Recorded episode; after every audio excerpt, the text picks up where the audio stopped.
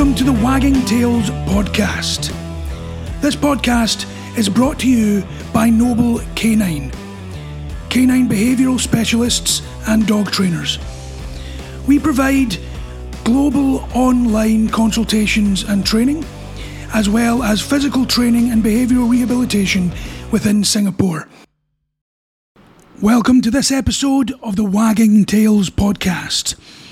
On this podcast, we're going to be talking about something which is very relevant for a lot of people all over the world this month of December coming into January. And that is our dogs during the festive season. Now, there's a lot of challenges which can come up during the festive season with regards to our dogs. There's a lot of things that we need to consider for our dogs during this time. But before we go into that, what I want to do is just give you guys a little bit of a personal story which helped me figure out what we need to do during this time of year. And it starts when I was around about fifteen, sixteen, and my mum was having a Christmas party with a lot of family and friends. Now, at that time, we had a brilliant little dog called Buddy. Half Jack Russell, half Border Collie. Incredibly intelligent, but very high energy little dog. He genuinely was great. However, due to the fact that he was aware of so much going on, he actually suffered quite a bit with anxiety. Now, at the time, we didn't really think much of it. It wasn't something that people even really spoke about. They only knew about training. Very few people ever thought about behavioural modification or rehabilitation for dogs. So, as much as I always look back and think, if I only knew then what I know now, I could have helped him a lot. But we didn't. And we had this party. And the whole night, the whole time that there was people there, poor Buddy was guarding one seat of the sofa, growling at everybody that came close. And eventually we ended up just putting him out into the sort of outhouse because he was so upset that we were worried that he was going to snap at someone. And that's not really the way to do it. Although we did give him somewhat a safe space, and it was heated, it wasn't as if we were putting him out into the cold. He was never using that area as a safe place. He was never introduced to it. We just sort of had people coming in, and he was expected just to be okay with that. So even at that age, I realised that, you know what, that wasn't really fair on Buddy. And fast forward many years later, when we adopted Athos, we also had a Christmas gathering.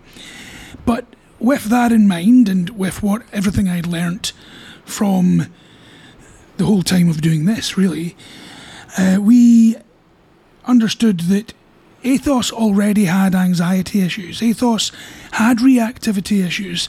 For those of you that are interested, you can go back to episode one, where I talk about that at length. If you do that, I do apologise for the audio quality. It was our first episode, but the content is there and it does tell a good story of Athos and how we managed to rehabilitate him. But at the time, this was when we'd just adopted him. So I made my office in the house an out-of-bounds area for everybody, apart from direct family and Athos. And before we had the party, I shaped the office to be his safe place. So he had his bed in there, we were giving him his chews in there, giving him stuffed kongs in there. I was spending a lot of time in there because it was my office and he was in there with me. So he was very, very comfortable with that. And as a result, he was able to come out and mingle with a lot of people. And then when the time came, we would put him back in there to have a, give him a break so that he could have a rest. And then it meant that when we reintroduced him back to everybody, it was a lot more calm. He wasn't as stressed. And that was just one thing that we did which made a huge difference. So that's just to share my personal anecdote, just so that you understand that it's not just coming from a place of, I'm a behaviour specialist, this is why I'm telling you this. This is things that we deal with as well. This is things that every time we've got people over, we think about these things. Even though our dogs may be trained, they may have been rehabilitated, you still think about these things. And every dog is different. So nobody knows your dog as well as you do. That doesn't mean that you're the best at reading your dog. It doesn't mean that you couldn't do with some advice. That's not what I'm saying. But you know your dog better than anybody else. And the more you learn about dogs in general, about behaviour in general, the more you can tell about your dog, the better you can communicate with your dog. And then you know what of all of these aspects with regards to the festive season, or indeed any other topics, you need to apply to your dog in particular. So with that said, what I want to talk about is the different aspects of the festive season which can be challenging for our dogs. So the first thing is quite obvious.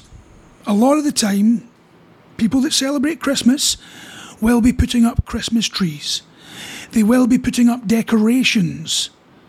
They will be getting more presents coming in. There'll be a lot of cardboard boxes being delivered. There'll be a lot of wrapping paper and all that stuff. This is all new objects for our dogs. For some dogs, it can be very intriguing. It can be very curious. And those dogs might be absolutely fine, or they might end up being overly curious and destroying some of it. But it can also be scary for other dogs as well. And that fear can create a high level of stress, which makes the situation slightly unsafe, not just for your dog, but for guests coming in the house. Even if your dog's never shown any sign of reactivity, additional stress can push anyone, whether it be a dog or a human, to becoming reactive. So when we're going through this, bear that in mind.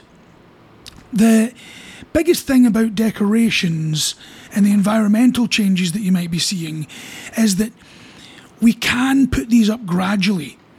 A lot of people think that I'm a little bit crazy because, you know, at the beginning of November, I put the wreath up on our door. Not on the outside, on the inside. But it meant that that was the first piece of decorations that changed in the house. I brought the huge nutcrackers and the Santa little things out. And I didn't put them necessarily in the living room, but I had them lying out either in my office or in the back room, where the dogs do go. They were becoming more acclimatised to the fact that these things are around. And then we tend to put our Christmas tree up a little bit earlier, and the Christmas tree will go up, but none of the other decorations will go up. And then we'll decorate the tree, and the dogs can become acclimatised to that. And then we'll put all the other decorations up gradually. And it means that instead of just one day, bang, all of this is now all over the house, which can be very daunting, very scary, or indeed create curiosity, which can manifest in destructive tendencies. That doesn't happen because we've done it gradually. So that's generally how I like to tackle these things.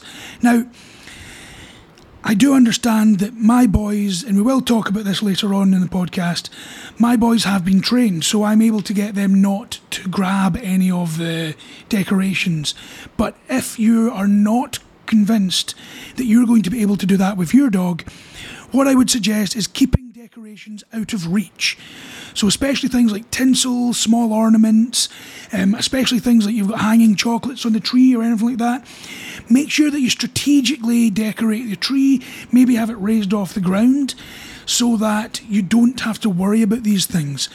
Always remember that we're setting our dogs up for success.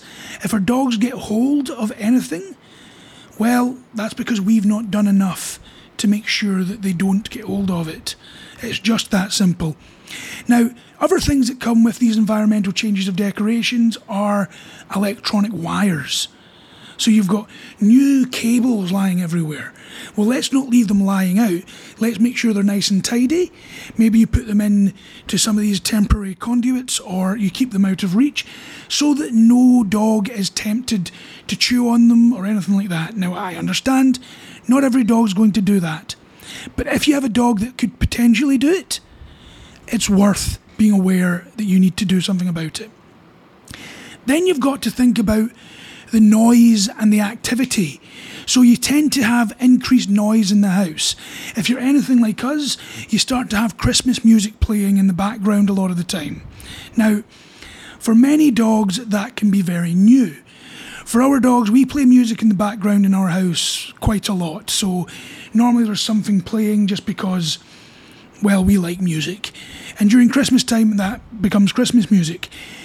But if that's not something you normally do, it's a good idea to make sure that you start that early. And it doesn't need to be Christmas music. If you're going to start playing this in the beginning of November, don't worry about it.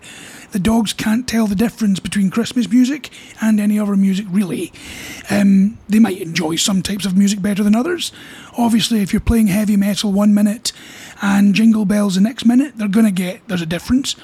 But generally, if you're just playing melodic music at a low volume level for a good duration of time and gradually build up that volume, by the time Christmas comes and you're playing louder music, that's not going to be as impactful. It's about introducing them to this gradually. Um, you've also got a lot more foot traffic, a lot more deliveries. Um, you could end up having a lot more celebrations where you're going to have a lot more loud situations in the house. This is very important, that you are aware that this could cause stress to your dog. And some dogs love people, and that's great. But even the dogs that do, if you have a party that's going to last four, five, six hours, that's a long time for anyone to be sociable. Now, small admittance here, if you ask me to be continuously sociable for six hours at a party, I will struggle with that, genuinely. And it means that my stress levels may start to rise. So even when I'm at parties, I will sometimes slip away for a breath of fresh air, just to get away from it for a little bit and calm down a little bit. Not because I'm stressed and anxious, but just because I prefer slightly more quieter events. It's just, just the way I am. And your dogs are going to be very similar to that. No jokes about me comparing myself to a dog there, please.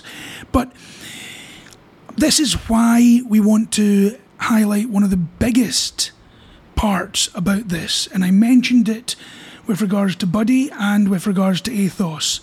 This is creating a safe space, a quiet space.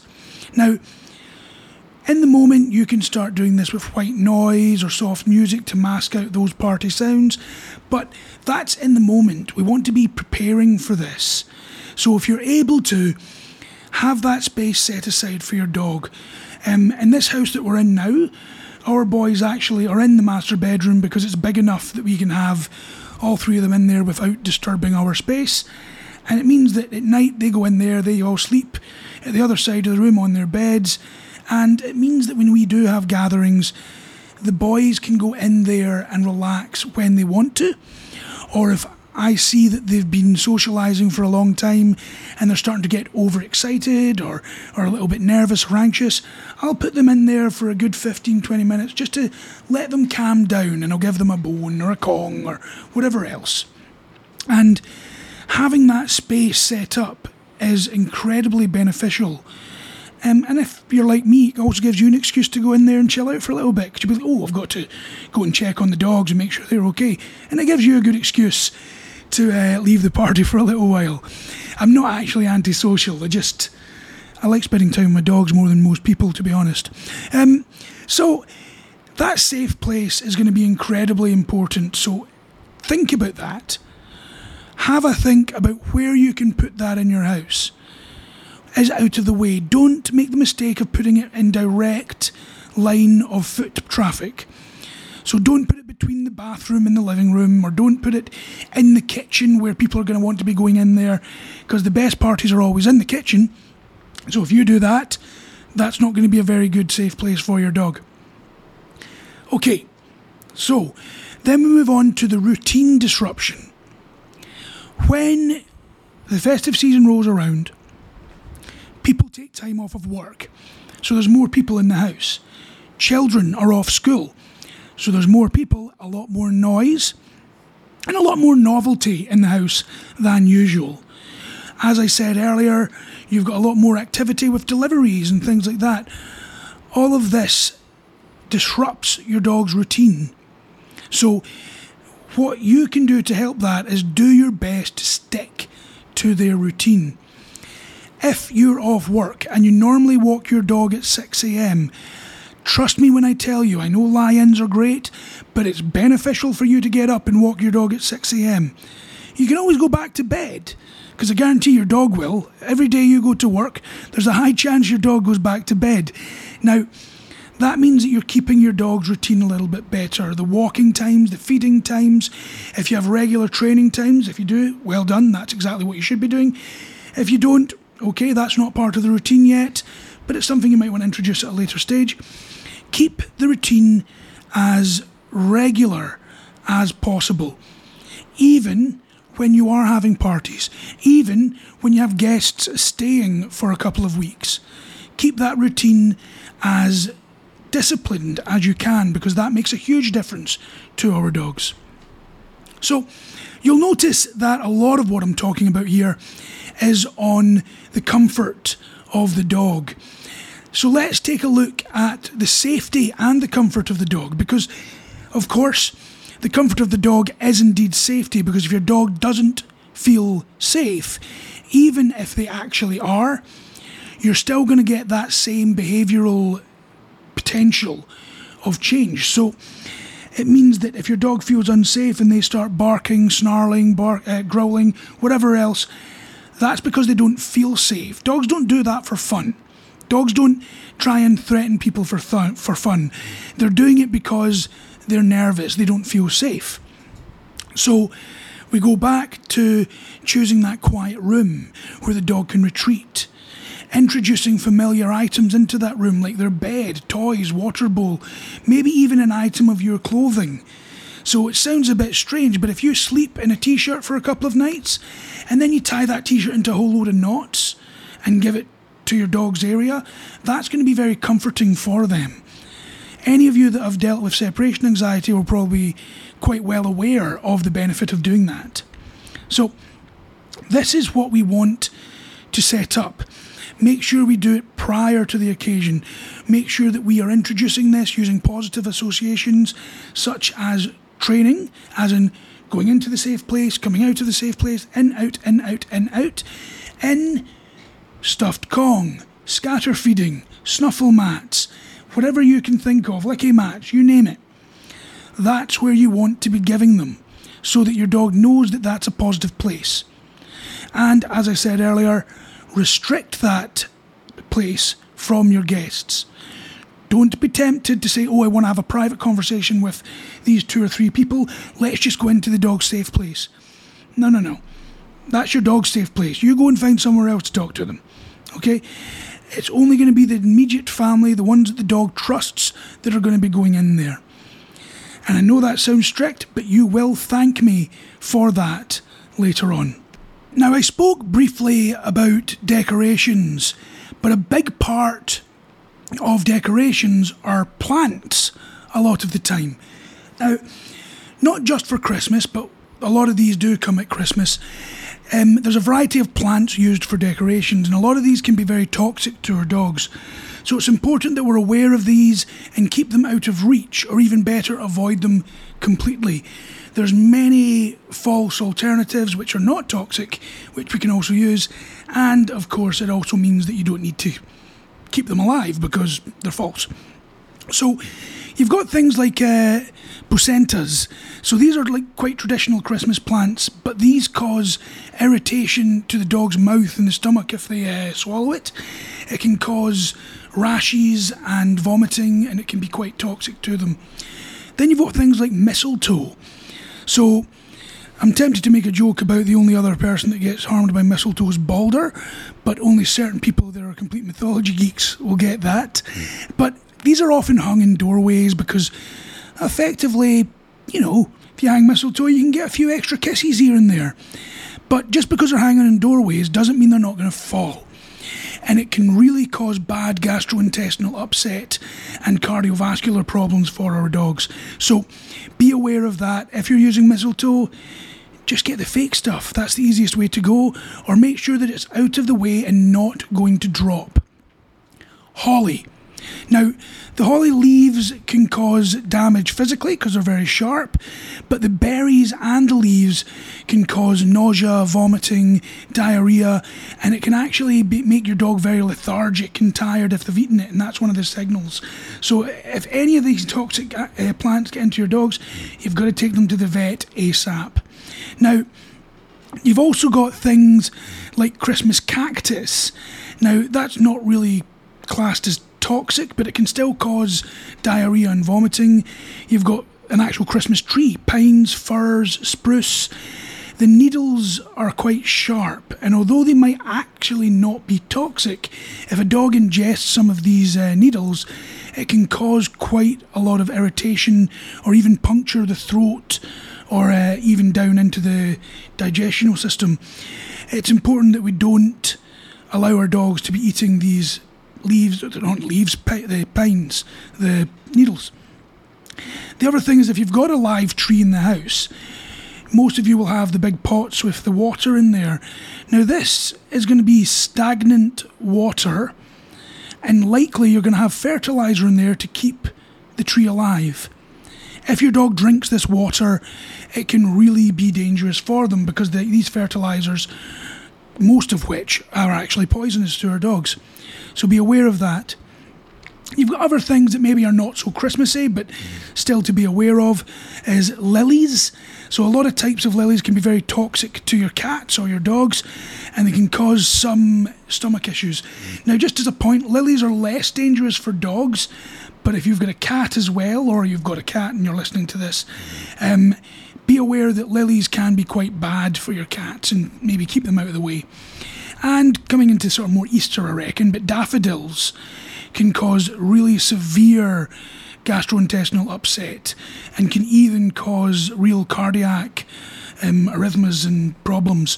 So that's if the if a dog gets hold of the bulb of the daffodil. The problem being is that the bulb is exactly what they're going to want to go for because it looks more tasty to them, or even looks like a ball.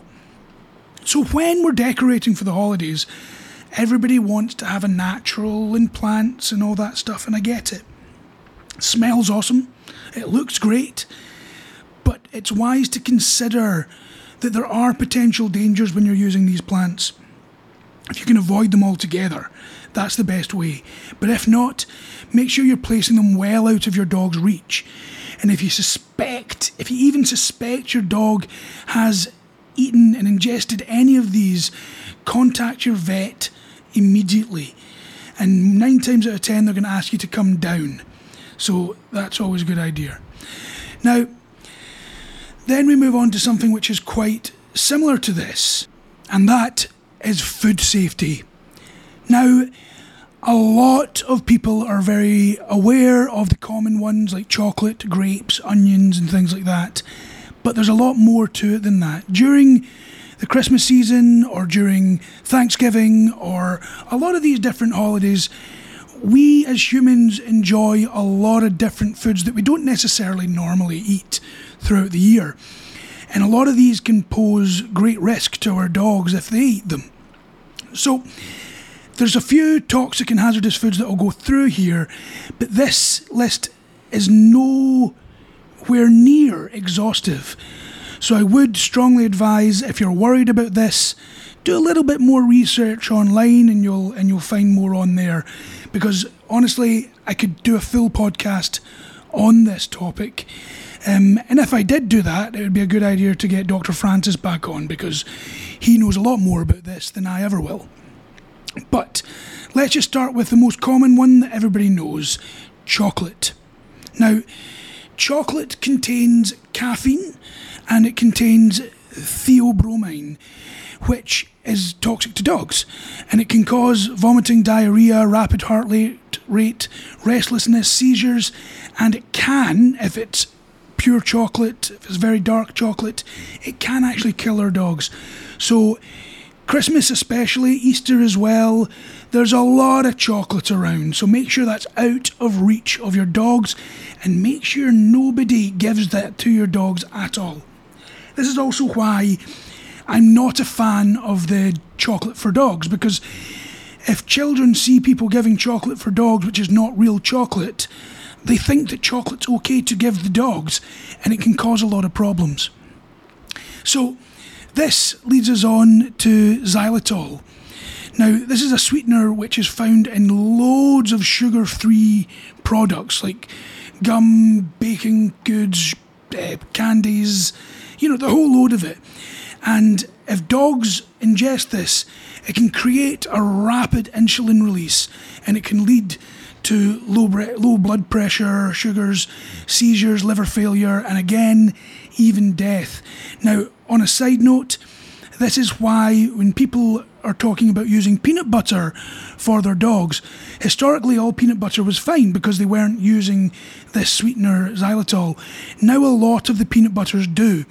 So if you're using peanut butter for your dogs, it's a good idea to get the organic ones. I know it's a little bit more expensive, but it's better than messing up your dog's uh, digestive tract. Then you've got grapes and raisins, effectively the smallest things that could go wrong there. Um, if you've got kids in the house, one thing I, I, I often, I have no idea how this happens, but like the back of my car, for example, I've got no idea how there's so many raisins in the back there. I don't even remember giving my daughter that many raisins, but every time I clean out the car, there seems to be shitloads of raisins everywhere. Now, if they're dropping that much in the car, bear in mind that they're going to be doing that in the house as well. So if you've got kids around and they're eating raisins during Christmas, there's a high chance that there's going to be raisins basically scattered. So you want to make sure that your dog doesn't want to go for these, and you want to make sure that you're clearing that up as quickly as you can, because even in small amounts, grapes and raisins can cause kidney failure in your dogs. This next one is alcohol. This should be very, very obvious, but intoxication in dogs is not good. They do not deal with alcohol in the same way that we do. To be perfectly honest, we probably shouldn't be drinking it as much as we do, but coming from me, that's probably a little bit rich. But like it can in humans, it can result in vomiting, it can result in disorientation, high body temperature, restlessness, excessive panting, or in humans, excessive uh, heavy breathing, muscle tremors and seizures. And if they have too much of it, it can cause much worse than that. Now, when I say this, you might be thinking, oh, we said like humans. Our bodies can deal with it a lot more effectively than our dogs can. A lot of the time, we've also been drinking, you know, from... Of course, from the legal age of whichever country you're in. But realistically, we'll have been drinking for a little bit longer than we maybe should have, and our dogs don't. So it's like giving alcohol to a kid. It's not a good idea to let your dogs drink. I can't believe that I'm having to stress this so much, but the number of times I've been told, oh, I just gave my dog a beer and he vomited everywhere and had, the, had diarrhea for days, and I'm like... Yeah, no shit, Sherlock. That's not a good idea. How about you don't give your dog a beer? Some dogs will be fine with it. That doesn't mean it's okay, because you never know when it's going to go the wrong way. And you can't get annoyed at your dog for having diarrhea for something that you gave them. Onions and garlic. Now, both onions and garlic, raw or cooked, can cause real damage to the red blood cells in our dogs, and that can lead to anemia. Um, and they can also be toxic if your dog eats them in, in a large enough quantity. Uh, things like macadamia nuts. Now, I understand that not all nuts are toxic. It used to be a case that everybody would say, oh, don't give your dogs nuts at all. I think one of the biggest risks of nuts is choking, But as far as I'm aware, macadamia nuts are toxic to dogs, and it can cause weaknesses in your dog's body, vomiting, tremors, and hyperthermia even. There's even uh, situations where it's caused depression. So if you're not sure about which nuts are okay and which ones are not, um, just don't give them nuts. I'm pretty sure there's a lot of videos out there talking about this. Again, not to name drop too many times, but when we're talking about food, I would have a look at Doctor Francis's videos. He's got loads of videos on YouTube about this. You can find them. He is the man to listen to with regards to food. He's got a P H D in wildlife nutrition. That's the one I always go to when I'm curious about this kind of thing. The next one's cooked bones. Everybody thinks it's okay just to give your dogs any bones they like. Raw bones that are large enough are absolutely fine, but cooked bones can splinter. Now, not only can this cause choking, but it can cause real damage to the mouth, the throat, or the intestines in your dog. This is a real story. In our apartment two moves ago, or one move ago, one of our neighbours had this beautiful big golden retriever, absolutely gorgeous dog. And they were having a, a dinner, and the dog was obviously loving it. This very friendly dog, loved everybody. And at the end of it all, they had a, a big lamb bone, cooked lamb bone. And they thought, oh, it'll be fine to give this to the dog. Fast forward to, I think, two or three in the morning, I got this hard rapping on our door, asking me to help them because the dog was in a lot of pain. The dog was whining. Um, they didn't have the car at the time. I can't remember why they didn't have access to their car. But I ended up rushing them into the, the emergency vet hospital. And effectively what had happened is they'd given the dog the cooked bone. The dog had crunched it. It splintered. The dog had swallowed it. And it was caught in the intestines. And the dog ended up having to get emergency surgery. Luckily, the dog was absolutely fine after the surgery. But I'm pretty sure that the dog would have preferred not to have gone through that trauma and pain. And I know that they would have preferred not to have spent the ten grand that it took to do that surgery. It's not worth giving your dogs cooked bones, guys. Just don't do it. Fatty foods. This is one that a lot of people don't think about. But even though our dogs do need a high-protein diet, which has probably got more fats in it than a lot of other diets would, if they've got very high levels of fats in the foods, like your ham, bacon, gravy, it can actually cause real problems for our dogs. It can be very painful and life-threatening if they end up getting pancreatitis or something along those lines from it. At the very least, there's a high chance they're going to get diarrhea and throw up everywhere. Coffee and tea. This is just the caffeine again, guys. So anything that's got caffeine in it is dangerous to dogs and can lead to heart palpitations, muscle tremors, rapid breathing, and all of that kind of stuff. Yes, again, caffeine can cause that in humans, but remember, if you've got a coffee every morning, your body's become adjusted to that. You don't give your dog a coffee every morning, and neither should you give your dog a coffee every morning. Caffeine's not great for our dogs. Make sure it's out of the way, they don't get to it. Yeast dough. So, this is kind of similar to why they tell you not to give yeast dough or certain breads or even uncooked rice to birds. And it's because it can bloat and expand in the stomach. Yeast dough especially can be quite dangerous to dogs because it will expand, can lead to bloating, it can lead to twisting in the stomachs, and it can actually have a fermentation process which can also produce alcohol while it's in the stomach and lead to alcohol poisoning and everything I spoke about with regards to alcohol as well. Now, one of the things that's very, very common for the festive season is nutmeg. Now, it can cause seizures and central nervous system problems if consumed in a decent quantity for our dogs. So it's better just to keep that well out of the way. Don't let your dog get access to any nutmeg. Now, we spoke about xylitol. There's other artificial sweeteners that you want to make sure your dogs stay away from. So as a result, just have them stay away from all of them. And salty snacks. Too much salt can produce excess thirst and urination, and can even create sodium poisoning in our dogs and our cats, or any other pets for that matter. Too much salt can also be very bad for their skin. It can create hair loss and a lot of things along those lines. It's better not to give them too much salty snacks, if any at all. So sometimes you'll be sitting there at the Christmas holidays and you'll be eating your, I don't know, like pork scratchings or pretzels or whatever you're eating, crisps, and you might just think, oh, I'll give some to the dog. Yeah, I'm sure in small quantities that'll be absolutely fine, but if you start giving one for you, one for me, like a lot of people do with their dogs, it can create a lot of problems. So let's just have a sweeping statement here. Ensure your dog's safety during this season by avoid feeding them scraps from the table. Keep all the potentially food away from them, but when we talk about scraps at the table, you think, oh, well, it's okay to give them a little bit of roast beef.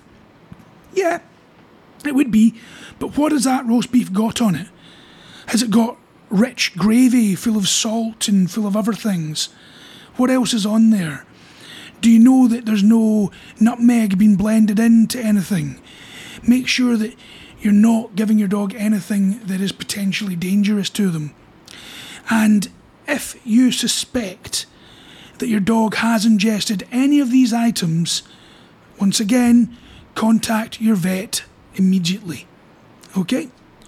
And now we move on to one of the topics that I'm asked about most regularly, and that is interactions with family and guests.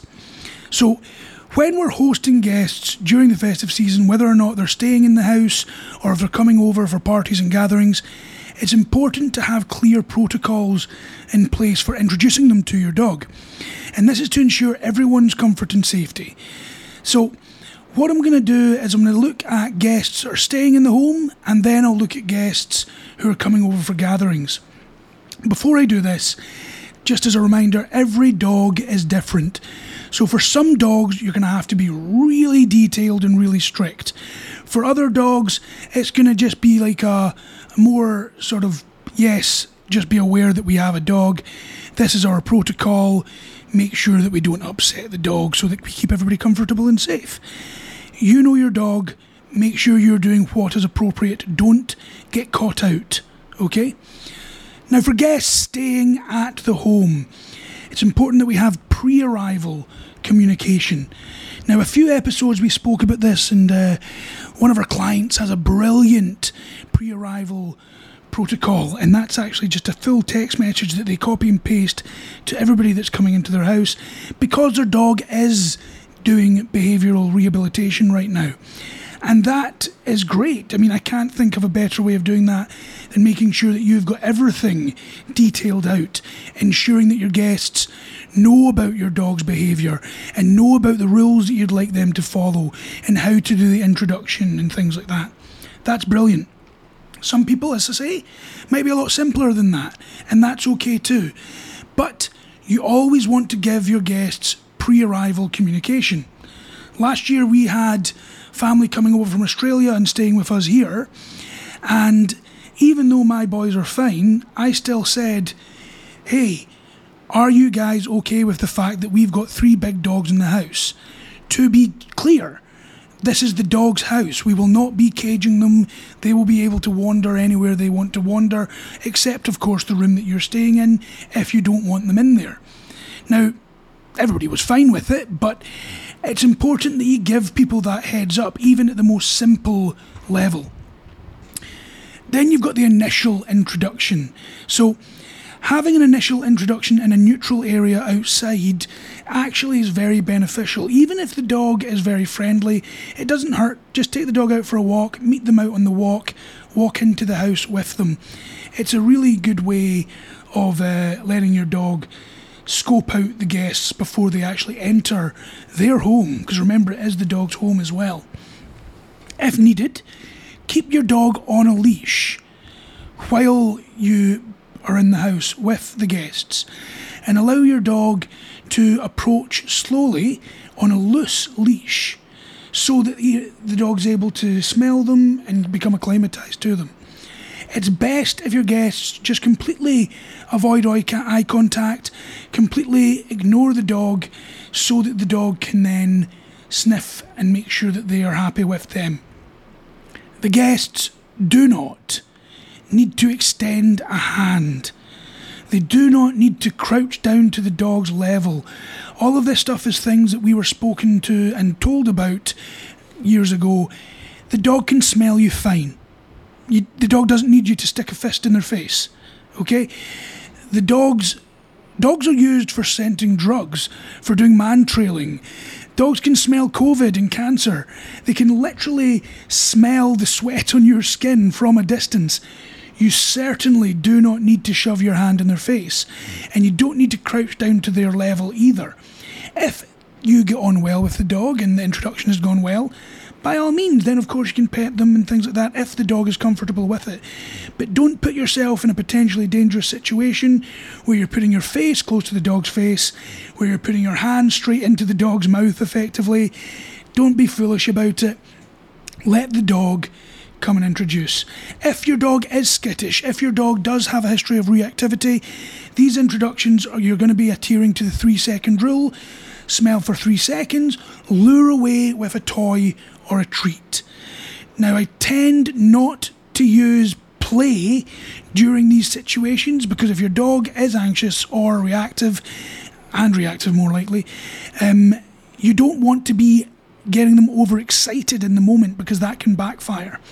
So it's all about calm, slow introductions at your dog's pace. If your dog requires it, and even if your dog doesn't, it's a good idea to have feeding time instructions. If you're feeding your dog, ask your guests to steer clear of that area for now, just so your dog doesn't get disturbed. Even if your dog doesn't have any resource guarding, it's not a bad idea just to give them that space when there's new people in the house. This also goes for personal space. Now, you might say, well, my dog doesn't give anybody personal space. Why should they give him personal space? Yep, talking about my boy Porthos here. But that is important because if your dog is lying on their bed, nobody should be approaching that bed. Even us. If there's a dog asleep on a bed, if I want to go over and talk to them, if I want to go over and interact with them, I'm going to communicate with them before I get there so that I don't surprise them.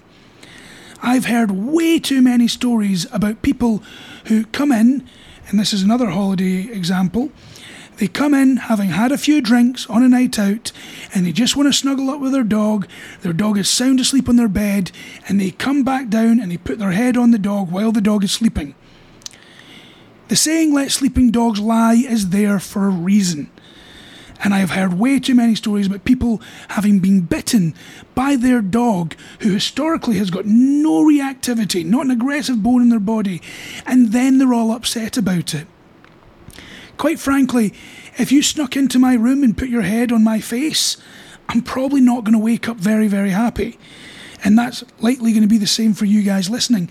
So let's not do that to our dogs as well. Personal space is very important.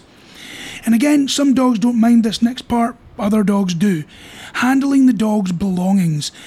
If the dog's toys are lying around, which I don't suggest they are, I think dogs' toys should be put away and given to the dog when the dog is wanting to play with them. At the very least, just have one or two out so that the dog can play whenever they want and then rotate them. It's never a good idea to have a lot of toys just strewn about the house. I, I personally don't like it, and it does have a tendency to create resource guarding. But guests should not be touching the dog's belongings, and vice versa. If the guests don't want the dog touching their belongings, they should be keeping it out of reach of the dog. Even if your dog's not a chewer, even if your dog's not a pincher or a not a pincher, not a Doberman pincher, but if they're not a stealer, they're not stealing stuff from people, it's still a good idea to keep it out of their reach because it's new scents, new items, the dog might be curious. So just remind your guests to make sure that they're not leaving stuff lying around. Now, all of these have to be consistently adhered to. Not just when your guests arrive, but for the duration of their stay. If you're having to say to them, okay guys, the dog does not get fed scraps from the table. They have to adhere to that constantly. If your rule is like ours, the dogs are not allowed to be under the table or beside the table when we're eating. Guests should not be calling the dogs over during meal times. They shouldn't be encouraging it. Because of course, the dog wants to be there, so if they're given permission by anyone, they're going to take that opportunity a lot of the time. So your guests need to be consistent and understand that the house rules are there for a reason. If your dog is showing signs of anxiety, we then go back to that safe place. If you've got guests staying in the house, then you've got to look at an actual safe place where your dog can retreat to and have time away. Okay, that is for guests that are staying with you. The last point about that is emergency protocols. Your guests should know who to call, what to do if there is an emergency situation, like the dog gets hold of something and starts choking, or gets hold of something that's toxic, like we just spoke about. Where to go, what to do, and also if anything bad happens, like the dog ends up biting somebody, how to respond, who to call, where to go. It's important that your guests have got this under wraps. It's kind of like when you stay at a hotel, they give you an emergency protocol. It's not a bad idea to do that with your guests staying with you either. For guests coming over for gatherings, again, pre-gathering communication. Let everybody know what the basic rules are for your dog. It's not going to be nearly as detailed as it is for people staying in the house, but it's important that they know how to interact with your dog when they arrive and what to do. You also want to be starting pre-gathering training. Make sure that you've got basic training commands down. If you don't, you may want to consider either having your dog sent to a family member's or friends while you're having that gathering so that they're out of the way. You want to be able to have simple things like sit, stay, leave it, go to your bed, directional cues, things that means that you can keep your dog safe and comfortable and thus keep your guests safe and comfortable. So pre-gathering training, quite an important factor, one which is also neglected a lot of the time. So keep that in mind. Arrival strategies. So when you've got a lot of guests arriving, not the same as when you've got guests coming to stay. It's a good idea to have your ge- your guests coming in and your dog in a completely different room. That way, your dog's not getting this huge overwhelm of people entering the house all at once. The other room that your dog is in, you should hopefully have had that safe place that I keep talking about, but you want to be giving them something like a stuffed Kong, treats that are uh, in a puzzle, or even a long-lasting chew, something that's going to keep them engaged for the time that uh, your guests are arriving. Once everybody's in and they're settled in, you can bring your dog out to meet the guests. Some dogs will need to be on a leash, other dogs not so much. In an ideal world, if your dog is being calm and introducing themselves nicely, you can give your guests a treat to give the dog. If your dog's anxious, not so good around people, then you want to be the one giving your dog the treats for any calm interaction around new people. The next one's a big one, children and dogs. In fact, I'm going to put a pin in this one. And what I might do is we will discuss this one on the episode that we'll do on the fifteenth. So I'm going to split this into two episodes so that we can then look at this a little bit more deeply without ending up having a two-hour episode. So children and dogs, I'll just touch on this very, very lightly because I'll have a lot more to say about this later on. Effectively ensure that all interactions between children and your dog or dogs are closely supervised. That should be a given, guys. Even with my boys, who I trust completely, are never left alone with my daughter. Because you do not know what kids are going to do. They're incredibly random. And if they do something which pushes a dog over their threshold, the kid's going to be the one that comes off worse. And then the dog is blamed. But actually, it's the adult's fault for leaving the kid alone with the dogs. And that's just the simple truth of it. So I will come back to that at more detail and how to have children and dogs interacting. What I'll probably do is I'll talk about this next week, not next week, next episode, from a little bit more detailed point of view, from having your own kids during Christmas time, um, and actually having them opening presents and all that kind of stuff, and how to have that interaction, as well as guests coming over as well. Feeding rules, we spoke about this earlier on. Effectively, guests are not to feed the dog, and the guests shouldn't be eating the dog from the table, and they should keep their plates with their food and their glasses, which might have their drinks in them, out of reach. It should be kind of uh, common sense, but it's always worth reminding. Always have that quiet zone set up. When you've got guests, allow your dog to interact with them for as long as your dog can cope easily. For some dogs, that might be ten minutes at a time. For other dogs, it might be an hour at a time, and anywhere in between. But what you want to be able to do is give your dog a good ten to twenty minutes of rest away from everybody else in that quiet zone, so that then when you reintroduce them again, they're not so stressed out. If you leave them to mingle with people for four, five, six hours, there's a high chance they're going to become very, very stressed. And at best, they're going to be off and their behaviour is going to be a little bit strange. And at worst, it could become a reactivity situation and your dog might end up nipping or biting somebody. Always monitor your dog and ensure they're not showing signs of this stress. If you're interested in finding out more about how to read the signs of stress, you can go on to our blog on noble canine dot com, so it's noble dash canine dot com, and there's an article in there about calming signals, and that goes into a bit of detail with pictures to show you exactly what to look out for with regards to stress in your dogs. That's incredibly important, because if you're seeing signs of stress, it's time for that quiet zone, it's time for that safe zone. And then at the end of the night, have a plan for your dog. So if everyone's about to start leaving, there's going to be a lot of hugging, a lot of kissing, a lot of hubbub, because everyone's leaving. They're like, oh, see you again next time. Hey. And it's going to be very loud and very chaotic. Have your dog either going into that safe zone, or have somebody take the dog out for a walk as everybody is departing. It's a good idea to make sure that your dog is not being put into more stressful situations than they need to be. So by implementing these protocols, you can ensure a safe and pleasant interaction between your dog and guests, both at parties or guests staying with you. And you can maintain that harmonious environment during the full festive season, because if your dog has been super stressed because of a party, the next day, if they're not able to decompress, that's going to create problems for your dog. There's going to be behavioural issues happening there. So, with all of that said, guys, I think I'm going to call this episode here, and on the fifteenth of December I'll do the next section. So this next section, we're going to be talking about children and dogs. We're going to be talking about setting boundaries for your dogs during the festive season.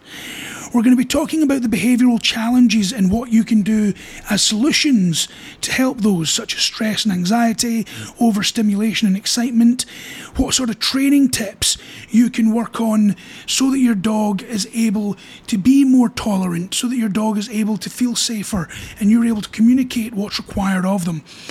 We're also going to be talking about immediate management strategies, what you can do to help your dog with loud music, parties and other loud sounds such as fireworks that a lot of the time happen at New Year's. All of this stuff, we're going to be talking about how to manage all of that.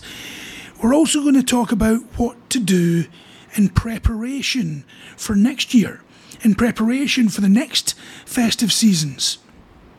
So talking about that, we're going to be talking about behavioural shaping and training that you can set up so that it's much, much easier the following year. We're going to talk about how you can reflect on this year so that you can improve the situation and the experience for the years to come. And then we're going to talk about how to create your festive season blueprint for your dog. Having something as simple as just a quickly written out document or a quickly written out piece of paper, effectively, just reminding you on what to do and that can make all the difference. So we'll talk about that on the next episode. I hope you found this episode useful, and if you have any questions at all regarding this, you can jump on our Wednesday session. So every single Wednesday at eight p.m. Singapore time, we do an Ask Me Anything session on our Facebook page. That means you can type into the comments anything at all, and we will do our best to answer those. So, hopefully, you'll be listening to the next episode for the rest of the advice on the festive season. If you do not, have a great holiday season, have a great Christmas if you celebrate it, and I will hopefully talk to you soon again. Cheers!